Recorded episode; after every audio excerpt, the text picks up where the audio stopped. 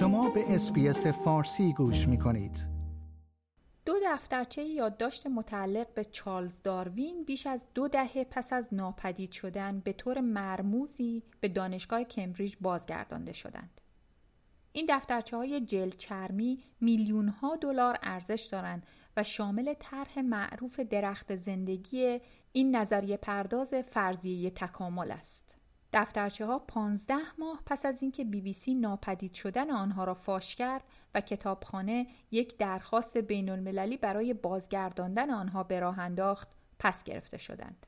اما گزارش بی بی سی حاکی از آن است که هنوز مشخص نیست چه کسی آنها را برده یا این مدت کجا بودند. من فاطمه آشمی هستم و به همراه همکارم ربکا جونز در این خصوص گزارشی تهیه کرده ایم که توجه شما را به آن جلب می کنیم.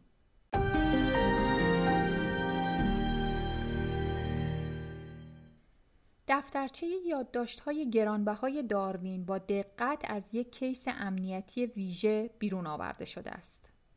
آنها بیش از دو دهه هست که ناپدید شدند و دکتر جسیکا گاردنر کتابدار دانشگاه کمبریج از بازگشت آنها خوشحال است. او می‌گوید که آنها به طور ناشناس در یک کیسه هدیه صورتی بزرگ در قسمت عمومی ساختمان کتابخانه رها شدند با پاکتی شامل یک پیام کوتاه سه کلمه ای کتابدار عید پاک مبارک و یک صلیب و یک حرف X. And they were left in a public part of the library building. They were returned in a large pink gift bag. Inside that gift bag was a large brown envelope. Um, forgive me smiling, but on that envelope was a short message, just three words Librarian, Happy Easter, and a cross or an X. And inside that was a tightly wrapped in cling film parcel.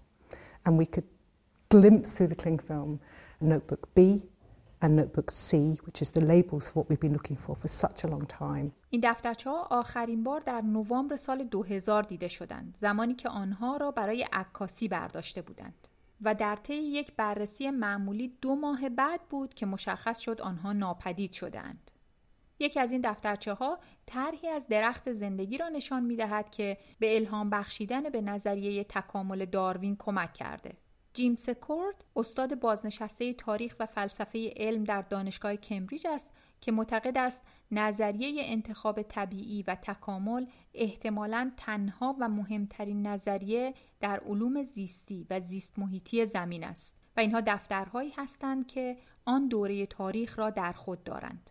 The theory of natural selection and evolution is probably the single most important theory in the life and earth environmental sciences. And these are the notebooks in which that theory was put together. آقای سکورد در میان گروه دانشگاهیان، محافظان، آرشیودداران و کارشناسانی بوده که به تایید صحت دفترچه های بازگردانده شده کمک کردند. او میگوید که داروین از انواع مختلفی از جوهر در دفترچه ها استفاده می کرده و جعل اینها اصولا کار دشواری است.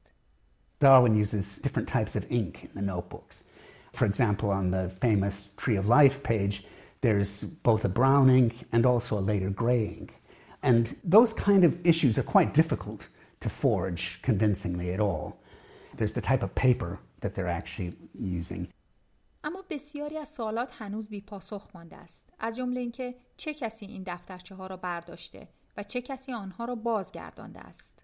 از قرار آنها بیرون از دفتر دکتر گاردنر رها شدند جایی که هیچ دوربین امنیتی وجود ندارد و دکتر گاردنر هیچ ایده ای ندارد که تا به حال کجا بودند و می‌گوید که این یک راز است و من می‌توانم بگویم که آنها در شرایط خوبی هستند. It is a mystery. The only thing I can say is that they're in good condition. So they haven't been handled much. They've clearly been looked after with care wherever they have been. And for whatever reason, they are now back. حالا با بازگشت دفترچه ها به یک اتاق بسیار امن با دسترسی محدود و دوربین های مدار بسته مردم این فرصت را خواهند یافت که وقتی دفترچه ها در ماه جولای در کمبریج به نمایش عمومی گذاشته شوند آنها را ببینند.